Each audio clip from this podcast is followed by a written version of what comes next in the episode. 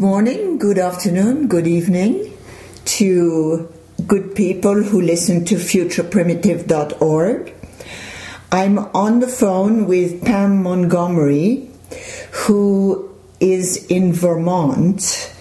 Pam Montgomery has been investigating plants and their intelligent spiritual nature since 1986. She is a founding member of the Northeast Herbal Association and is on the advisory board of United Plant Savers. The author of Partner Earth, A Spiritual Ecology, and contributing author in Planting the Future. She is a practicing herbalist and plant spirit healer who offers trainings and treatments from her home in Danby, Vermont. I am actually holding in my hands her book, Plant Spirit Healing A Guide to Working with Plant Consciousness. So, I would like to jump right in, Pam, with you and ask you what are the principles of spiritual ecology? Well, spiritual ecology has to do with just like the words sound, like the ecology is your relationship to your environment. So spiritual ecology would be your relationship to your spiritual environment. So both both your spiritual environment internally and your spiritual environment externally. And there's you know there's different ways to they're all kind of uh, interrelated, but there's this uh, subtle way in which spirit, um, and then sometimes not so subtle way that spirit in, interacts with you. So in your in your internal environment, you would one of the things that I look for to see if I'm operating from a spiritual, from a balanced spiritual ecology internally is I is I try to listen to that monologue that goes on inside my head, that that that voice that, that is always talking to me, and so I listen to that voice, and, and I listen to hear whether that voice is is life giving, is, is feeding life, is feeding me, is helping me to grow and, and evolve and, and all of that? Or is that voice uh, negative? Is that voice saying, oh, you're not good enough for that? Oh, you can't do that? Oh, um, you know, whatever it is. To me, when I hear that voice constantly uh, as a monologue inside me, then I say to myself, okay, there's something out of balance here in my relationship with spirit because it's not life giving. So when I when I use the word spirit, I mean uh, in defining it, I, the, I define it as the uh, the vital principle held to give life. So that that which is life giving, that to me is what spirit is. And so I pay attention to that internal monologue that goes on. And then in my external environment, it has to do with my relationship with with all that I come into contact with, and I strive to be in a co-creative relationship with that, not not not getting into that place of me being the almighty human who's at the crown of creation, but that I'm just a part of nature. I'm one of the aspects of nature, and that I'm equal to to all of the rest of nature, to the plants and to the animals and to the water and to the earth and and all the elements, and that I am not any greater than or lesser than, and that together we co-create this this life, and and so that is for me on the on the outer world. That's that's a balanced spiritual ecology when we co-create together. So, well, so that's a little bit of an idea about spiritual ecology. So, if you uh, will speak to us about how you came to form a relationship with plants. Oh my, well, that might be a long story. Um, let's see. It really began when I was young, uh, a, a child, and I had the wonderful fortune to have a grandmother who was very much a plant person. And my grandparents lived in the eastern hills of Kentucky, so in the Appalachian part of Kentucky. Mm-hmm. And she would, she would in the afternoon. We always they always had their main meal at, at midday, and you know, farm people in the old days they had their main meal at midday, and then so she'd be in the kitchen cooking all morning long and all for that. And then in the afternoon, about three o'clock or so, she'd be done in the kitchen, and she would come outside and she'd start working with all of her plants. And she had lots of plants, and she had flowers, and she had herbs, and then they had big gardens, vegetable gardens, of course, and they raised animals. And um, but she would come outside and she'd start picking and pruning and just going around to all of her plants. But she talked constantly to her plants. And I would come up to her and I'd say, so Granny, who are you talking to?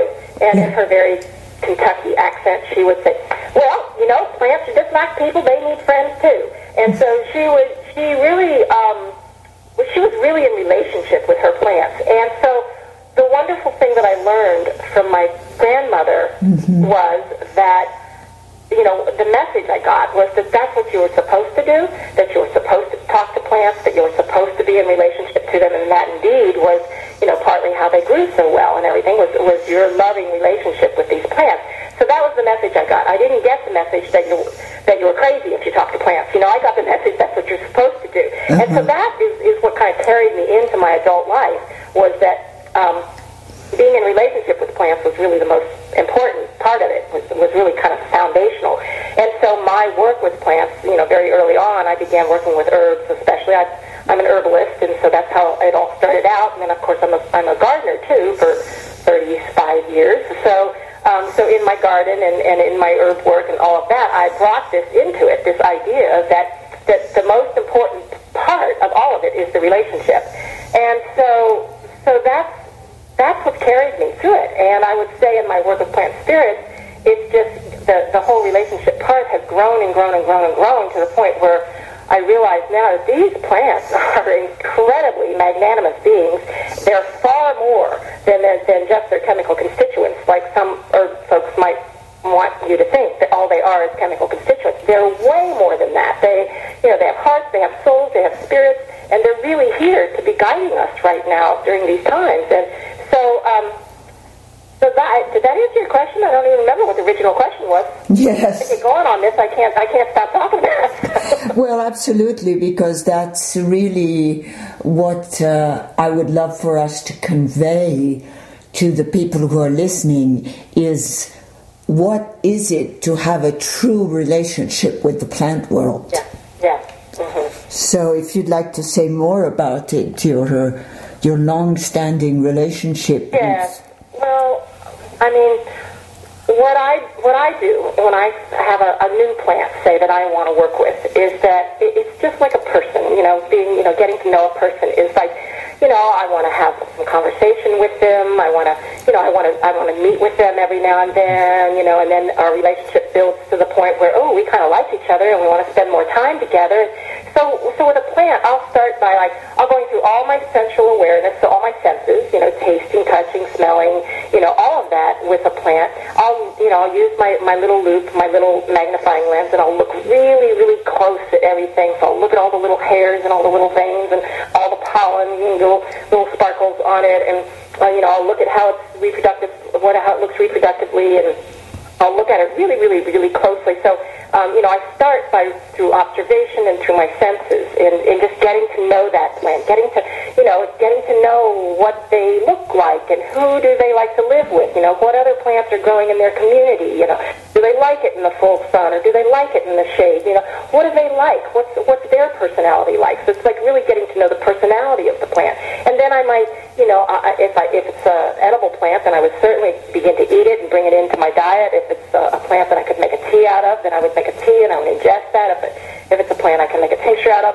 then I would also take the tincture to see how that feels in my body. I certainly would make an essence out of it, a flower essence out of it, and see how it, how it feels on an emotional level doing the flower essence. So I would do what's called dieting the plant. I would bring it into my beingness as much as I could, just to feel what it feels like moving through my blood and moving into my cells, and how does that, how do, how do we interact in that way? And then I would move into this place that I call felt sensation. You know, everything carries a vibration, plants and I want to learn what that the vibration of that plant plant is. That what frequency does it vibrate on? And so I'll go into a whole process of of, of, of being with the plant. And what happens is is that when you are with the plant in that way, you'll get a feeling, a felt sensation in your body. And when I say felt sensation, I don't mean an emotion. I mean an actual feeling sensation, meaning like, a, tight knot in your gut, or or your heart gets really, um, you know, soft or expanded feeling, or you'll get something that you actually feel as a sensation in your body, mm-hmm. and that feeling sensation, then I'll then I'll work with that feeling sensation, which is coming to me from the plant, and then I I, I I work with that until I get it just so that I, it's called putting a handle on it. It's like you get a handle on exactly what the vibration feels like. So if you feel softness, is it soft as butter? Is it soft as silk? Is it soft as velvet? You know, how soft, what kind of quality of soft is this? Wow. To get it, you fine tune it and you hone into it so you get it exactly. And that's the, what you're experiencing is actually the, the vibration of the plant and how you experience it in your body.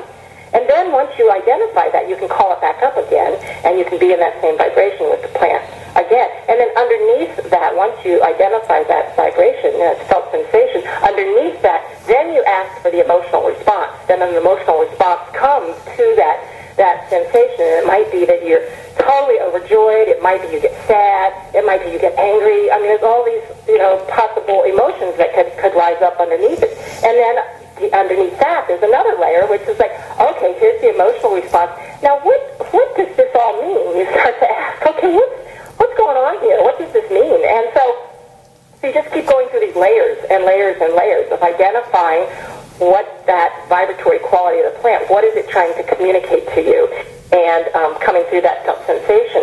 And what happens is that with practice, you get to a point where you can really be on that same wavelength as the plant. And once you can do that, it's like, you know, you're, you're on the same vibe. It's like, you, you, it's like looking out of the eyes of the plant. It's like there's not a separation. And so, um, so once you re- get to that point with a plant, it's, I mean, you can go all kinds of places with it. And what happens, you know, is that the plant actually gives you, and this is a, you have to ask for this. This is not something that's kind of plunked on top of you, but you ask for, when you feel ready, to receive the healing gifts of the plant. And that's the best way I can describe it. And so, you know, the healing gifts of the plant could come in many, many different forms. But it could be physically, it could be emotionally, it could be mentally, spiritually, or all of the above. It could be for you, it could be for another, it could be for the earth, or all of the above. So it comes in many different ways. And once that plant gives you its healing gift, they don't go away. They, they're always there. They're always there with you. But it is your responsibility to use those gifts once they've been given to you. So, so that's, um, you know, then I would take it to even to another level where I, I do a whole uh, piece of work called Green Breath, which is a focused breathing technique with um, a plant. And, um, and that takes you to the next whole level of like releasing all, you know, all the obstacles that are in the way, all that, like I'm not good enough stuff or I'm not psychic good enough stuff, all that stuff gets released. You know, spontaneous healing can happen when you're focusing with the plant, with your breath, with the plant. Because, of course, you know, you're exchanging breath with the plants all the time. So when you focus it in that way, amazing things can happen and spontaneous healing can happen and you can move kundalini energy and you can, I mean, it's, it's quite profound what you can do in focused breathing with a very focused breathing technique with a plant. So there's so many levels you can go to in your relationship with plants. Wow. It's really limitless, I think. Well, would you speak about uh, a, a relationship you have with a specific plant? Oh And- boy, okay, now you're going to have to make me pick one? It's texture. I know that's a terrible thing for me to do. Okay, well, I'll talk about white pine because that's one of my favorites. And I, as I'm sitting here in my office, I can see my white pine tree right out, right out the window. So white pine is always here with me, even though when I speak of when we speak of working with plants, I mean we're kind of speaking on a species level. So white pine is white pine anywhere, except that I do have a very special relationship with this particular white pine who has helped me time and time and time and time and time again. So um, when I first moved here to my property here in Vermont, there was some clearing that needed to happen for the garden spaces, and some trees needed to be taken out. And this white pine happens to stand on the western edge of the property, and so you know that western sun comes and it, it shades the garden in the afternoon. And so I had a fellow helping me here, and I said, well, you know, I think that tree's going to have to get cut down. And he was like, oh, I don't know about that. You know, I, I don't. It's a big. This is a big tree. This is a big white pine. I, I don't know about that. He says. And so he goes home. Next day he comes back, and I said, well, Brian, I, I said, I really want that tree to come down. It's it's it's going to really block the garden. You know, afternoon sun in the garden. He said, well. You know, to, to be honest, I, I don't really think I can cut that tree. I, I just can't cut that tree. And I was like, well, why not? Well, that tree is not a tree that you want to be cutting. And I was like, okay, you know, all right. So he refused, basically, to cut the tree. And so I was wa- working in the garden, and I heard this, like, I was all by myself, and I, I just love to be in the garden by myself. It's like a meditation for me. But as I was working this one day in the garden, it was just like, you know, this sound came on the wind. It was just like this, it was like a it was like a, a, a wailing kind of sound almost. It mm-hmm. was almost like a the, the distant sound of a, like a baby crying or something, like you'd hear a, a baby cry, but it was kind of off in the distance. But it, it was like a, a like a wailing sound. It's the best I can describe it. And I kind of like went on alert and kind of stood up and looked around and thought, what was that? Where did that sound come from? And there was nobody around, and there was nothing going on, and so I couldn't figure out where that sound came from. So I go back to work, you know, and then here it came again. And like, you know, right right in that moment, I turned around and I looked at the white pine and kind of like, you know, the little hairs stood up on the back of my neck, you know, uh-huh. that little bristly feeling. I was like, oh, this is where it came from. It came from the white pine. And basically, you know, the white pine was just saying, you know, don't forget me, don't abandon me. How, how could you even think about cutting me down? Don't you know that I am, you know, I am here and I'm one of your main allies here mm-hmm. and um, on this on this land, not only for you personally, but for this land here. And um, it was just like it was like it was so intense and it was so um, really eye-opening for me to realize that, and, and, and it's not like I don't know all this. Like I know that if I'm going to go cut trees or if I'm going to go rearrange things, that the, the best way to approach it is, you know, you go and you, uh, you know, you talk to those plants ahead of time, or you talk to that tree, or you say, okay, so this is the deal. I, you know, I, if I want to have a garden here, perhaps I need to eliminate some trees here for shade, and so you talk about it, which I had not done. Mm-hmm. And so here's this tree, like really kind of letting me know that, that first of all, that's that's not how you how you go about things, and second of all, you know, this tree really needs to be here because it's it's holding the, it's like the western gate on my property. It's like holding the energy of the western edge, uh-huh. um, and and it's a huge ally of mine. So it really hit me like it was really like, you know, don't forget me, don't abandon me. So it was very strong, strong. And so what's happened with that white pine since those beginning days, which was about that was about 11 years ago when that experience happened. Mm-hmm. Um, this pine has been like tremendously important for me as far as a source of strength and source of um, uh, just just when things kind of sort of feel really overwhelming or or, or I just and I'm pretty upbeat. I'm a pretty upbeat kind of person, and I have lots of energy and all that. Every now and then, you know, something will happen on this planet. Sure. It just it just you know puts me right down. And that happened actually a week ago. Somebody sent me an email about some horrible slaughter of dolphins in Denmark or someplace like that. Mm-hmm. And it was with visual images that were just a little bit too much to take. And I just broke down. I just started weeping and crying and like, oh my gosh, you know, we are, this planet is so messed up, especially the people on it. And oh, how are we, how, how is this ever going to like, how are we ever going to get to the next place? And I was really, really in a real distraught place. And I went to that tree, put my back up against it, and said, "I need help. You got to take this. You got to help me with this burden, with this pain, because it is too much. I don't know how to go on with mm-hmm. this kind of pain." And I just put my back up against this tree, and this and this and white pine just just lifts the burdens. It's just amazing. And I have had a green breath. I've done my green breath experience with this plant and with this tree. And the experience that I had with this tree, it was like, oh my gosh, that you know, it was like it was that next level. And I was telling you, you know, you can have sex with plants and trees. I discovered from that experience. you like, can have sex oh, with plants and trees. Maybe this could happen, but I didn't really know. But now I see that we can really do this too. So, I, so this, this, my relationship with white pine just continues continues to grow all the time. And um, I just, I feel kind of, it kind of boggles my mind to the extent that this relationship grows. We have a little joke here in my house. It's like, you know, my partner Mark says, it's like we say, well, you know, everything was great between us until that white pine came into my life. so, so anyway, that's a little story about white pine. That's beautiful. So I hear you saying that we can have experiences with plants and trees like some of us have experiences with cats and dogs and cockatoos and hamsters and whatever. Oh, absolutely. Absolutely. Mm-hmm. We can have intimate relationships with. Very intimate. Very intimate, yes, we, we can. And, um, and the thing that's so amazing is that they're always there for us we're never alone, and and that's something that I've learned too. Is that you know I can I can have you know you know upsets with my girlfriends or whatever you know, and have, oh, I feel so alone. Oh, you know, what happened with that relationship and all that. But when I with plants, it's like I don't ever feel like I'm um, I'm abandoned or I'm denied their uh-huh. their love or their friendship or any of that. It's like it's so different than a relationship with a person. Because with a person, you got to deal with all that personality stuff that, mm-hmm. that kind of you know goes up and down and all around. And one day you could be your best friend, and the next day you're not. And but with plants and trees, it's not that way.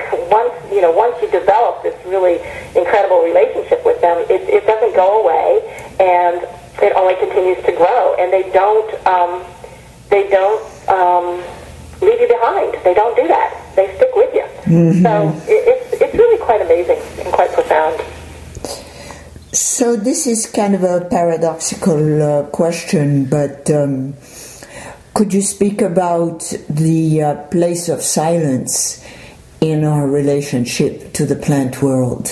Mm, place of silence. That's interesting because that just came up just day that, that idea. I have a young woman that I'm working with right now. I'm doing a mentorship with her, and that was what the message that she had gotten from actually the white birch here was that um, it was really time for her to go into her silent silent place uh, with with the plants. And so, um, for me, what that means is that. Um, I really feel like there's there's places on the on the earth that are like sanctuaries, and when you go there, and that's one of the things I'm developing here at, at my place here in Vermont, is we're really working towards it being a, a real sanctuary, which means sanctuary meaning a yes. place of safety, uh-huh. a place of healing, a place of um, of holiness, of where the of where the holy and the and the divine beings are actually nurtured and fed for their um, for their the spirits that they carry and the healing that they can carry.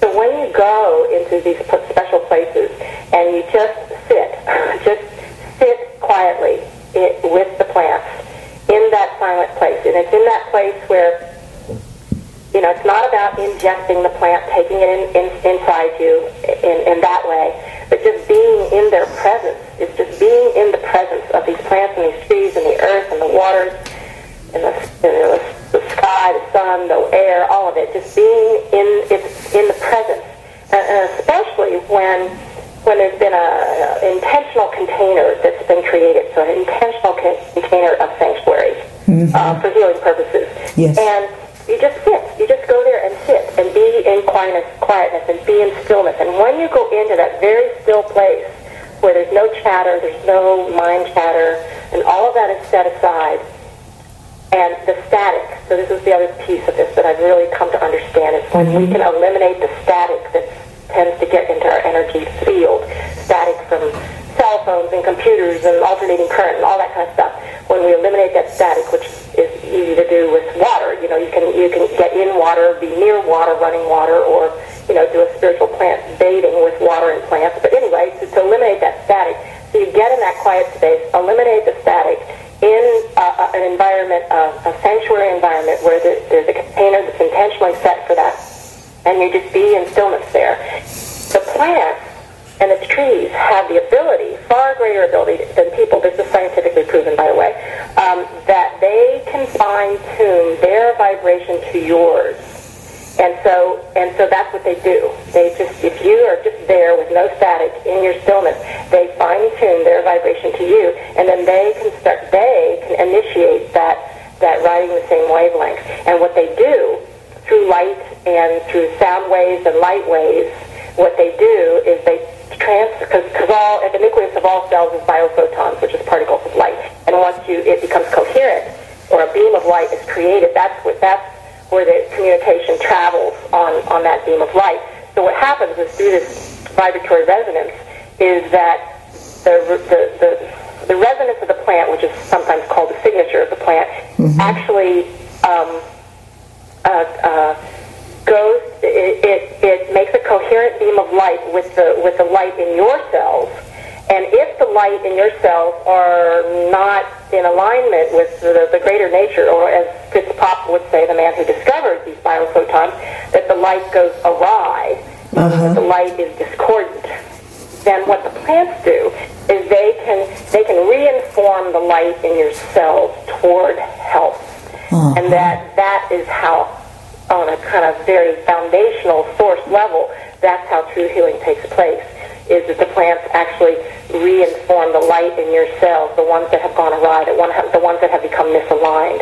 Wow. And it, it reinforms the light towards health, so that your that your cells then begin to remember what it means to be healthy cells instead of diseased cells.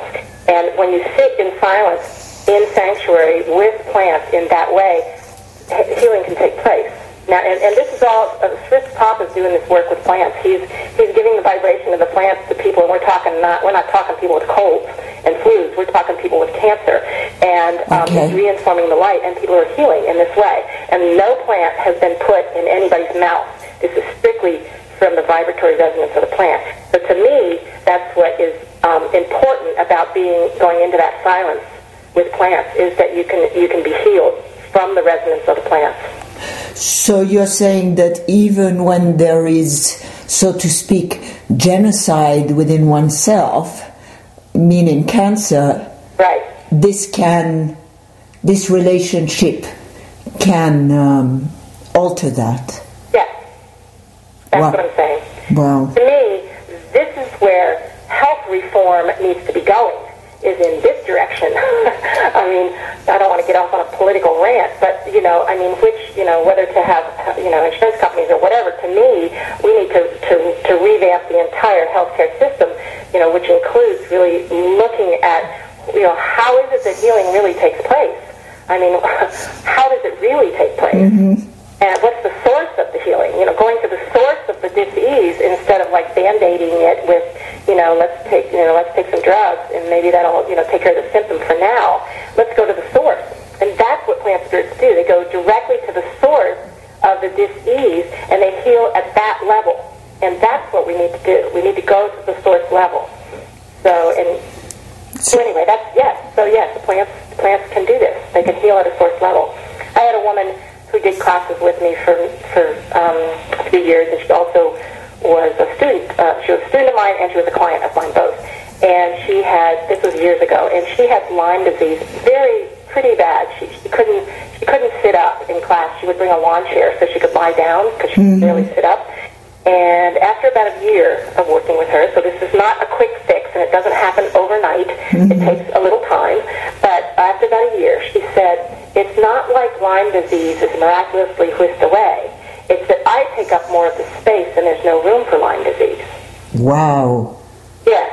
So that that kind of hits the nail on the head of exactly how it works. How it works is that the plant spirits fill you full of you, fill you full of who you truly are, and all that does not serve you, being you, falls away.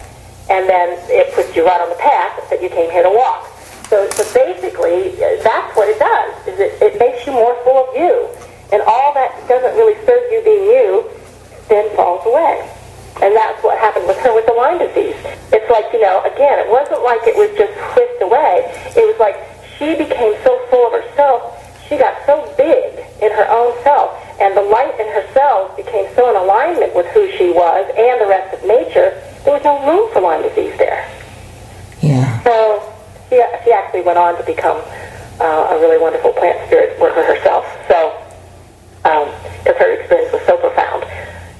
Yeah. Uh, yeah, it's pretty amazing how it works. You reminded me of something many, many, many, many years ago. Many years ago, I was anorexic, and uh, I came to say that uh, I had to shrink my body to find my soul, but then I learned to make my soul bigger to inhabit my body. Yeah, Yes, yeah. yes. So um, you say something that I really appreciate. Uh, you say we might go beyond the Gaia theory and into intimacy with the earth.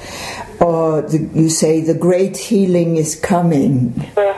Would you elaborate on that?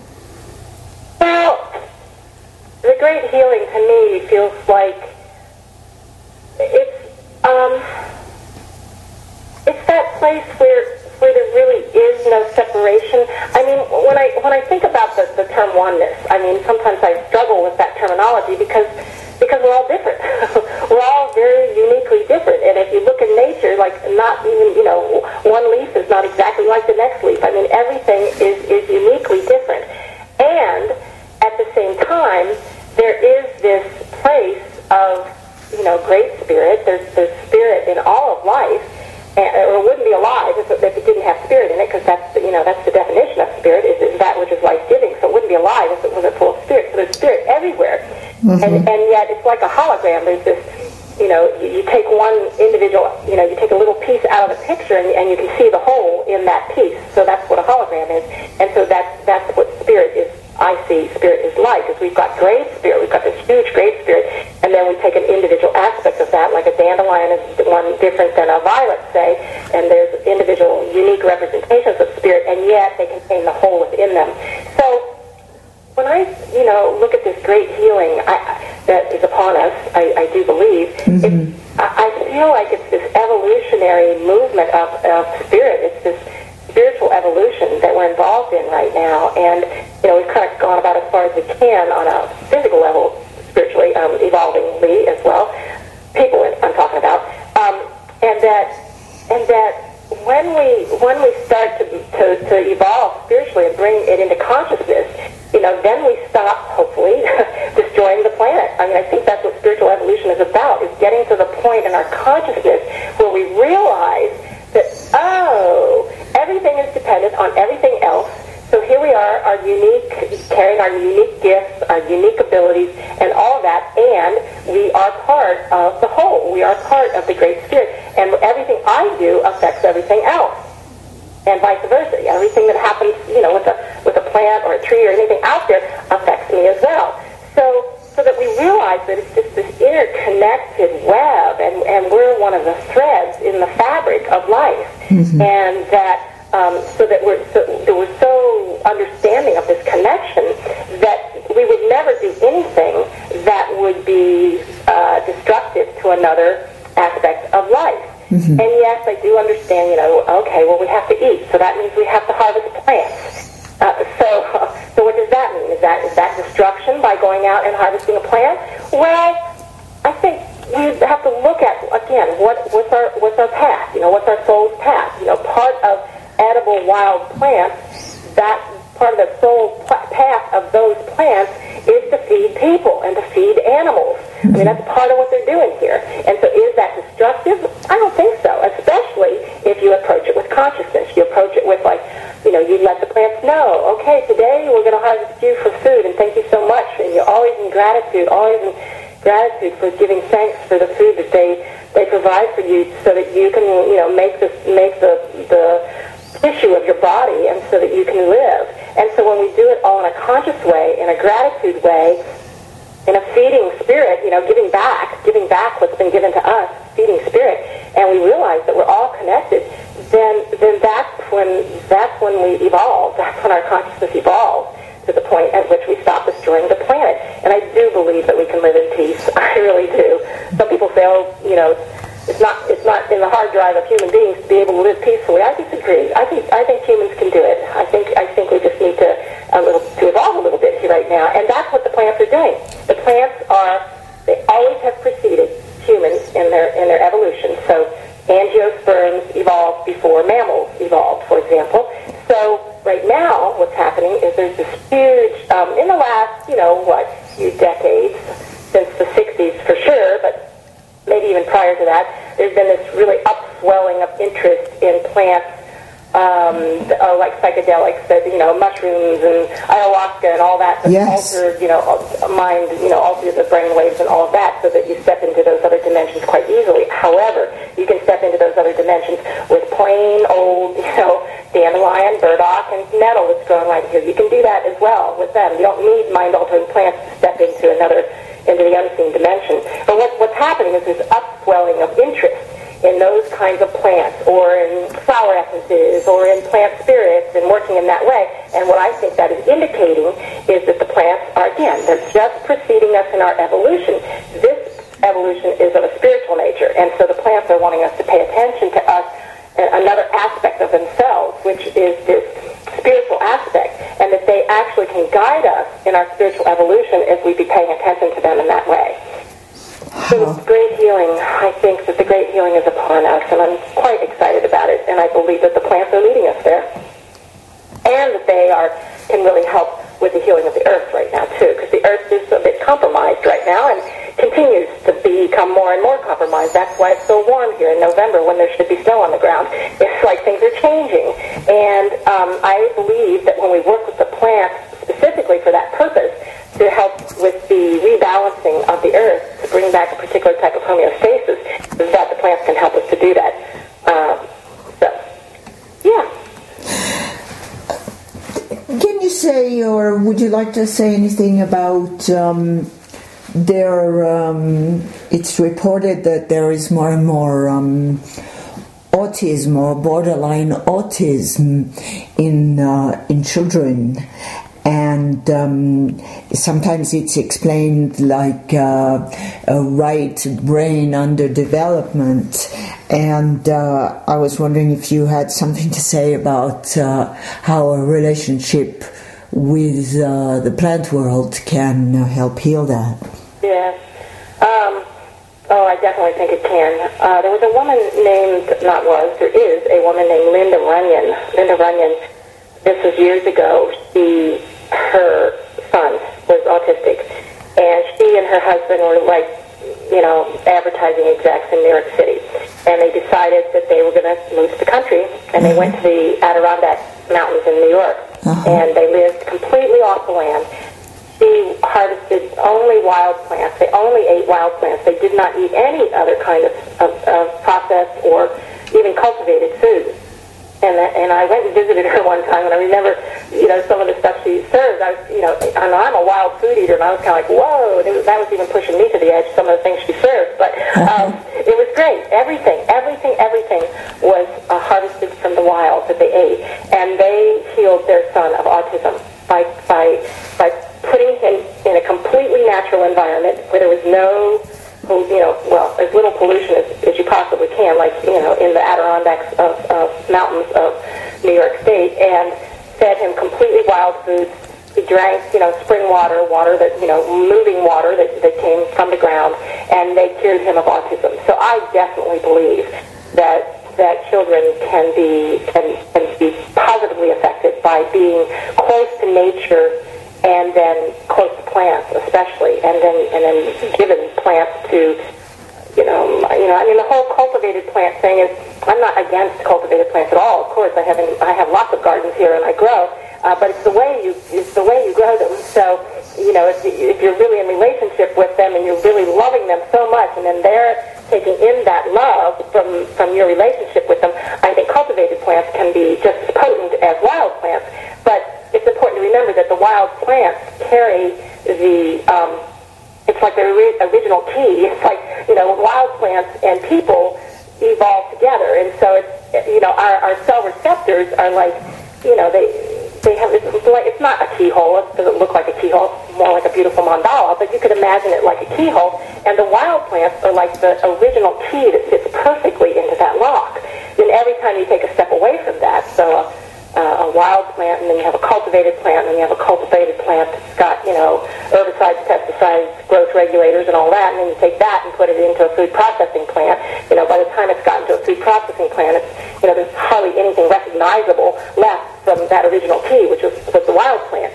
And so, so what happens with processed food is that our bodies go into stress reaction because it, it, it's a lot, takes a lot to to, um, to to break that food down and to be able to absorb any nutrients from that food for our cells to, to take up to you know feed us feed themselves. Yes. Whereas the wild plant is like is the most available nutrient that you could possibly get. It's very vital and it's very available and it's very easily absorbable because it's what was des- it's designed perfectly for our cells and our cell receptors to take them up. So so, they, uh, so our body doesn't go into stress reaction when it eats a wild food.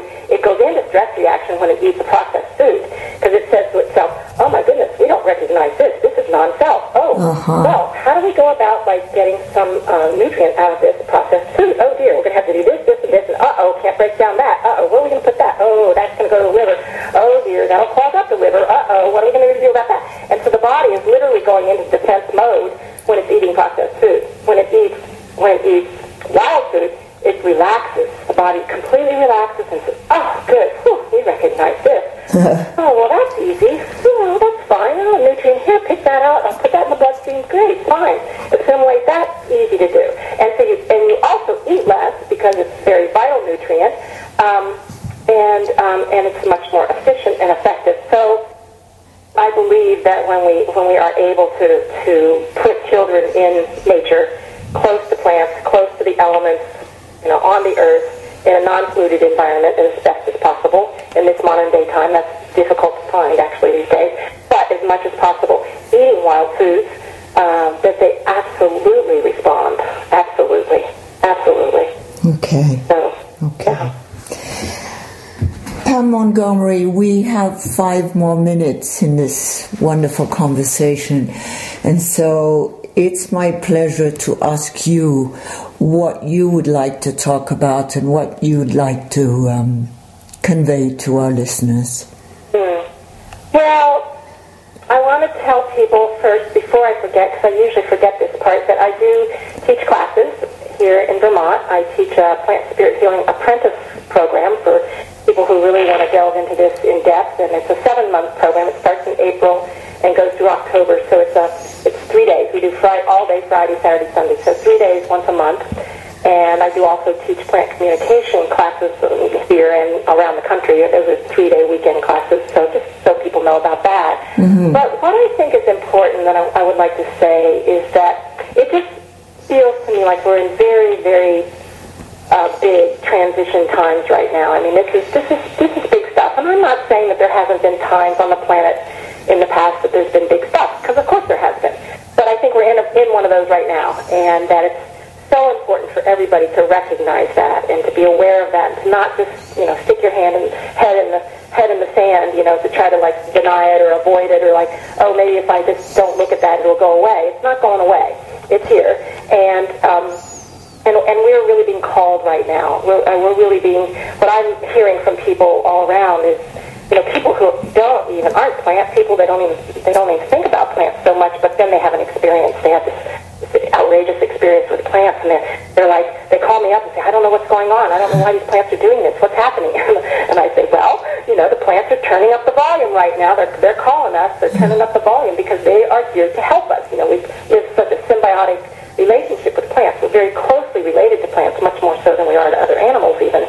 And so they're calling us right now. They're, they're, they're asking us to, to, to step up to the plate and to evolve.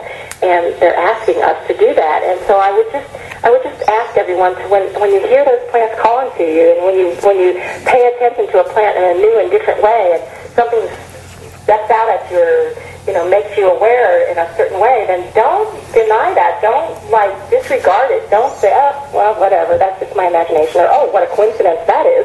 I would say mm-hmm. there's no coincidences, and to pay attention to it and and respond. Respond to that plant or that tree to see what what is what is it offering you. What is it? What how? Why is it getting your attention? Why is it calling you right now? What does it have to give you? What kind of feeling does it have to offer to you?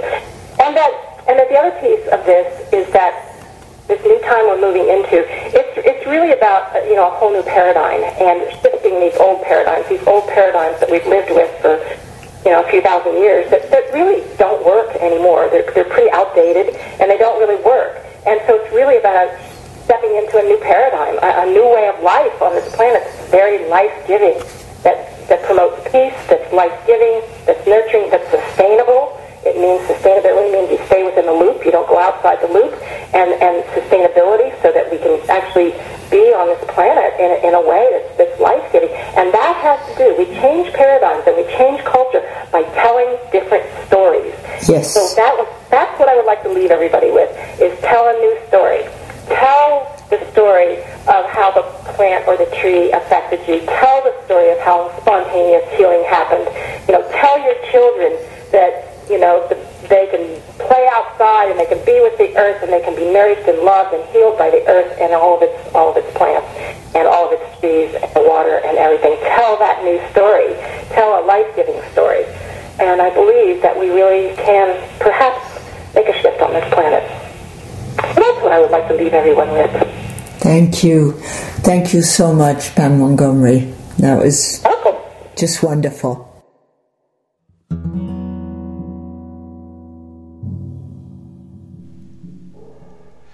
Future Primitive is made possible by the Marian Institute.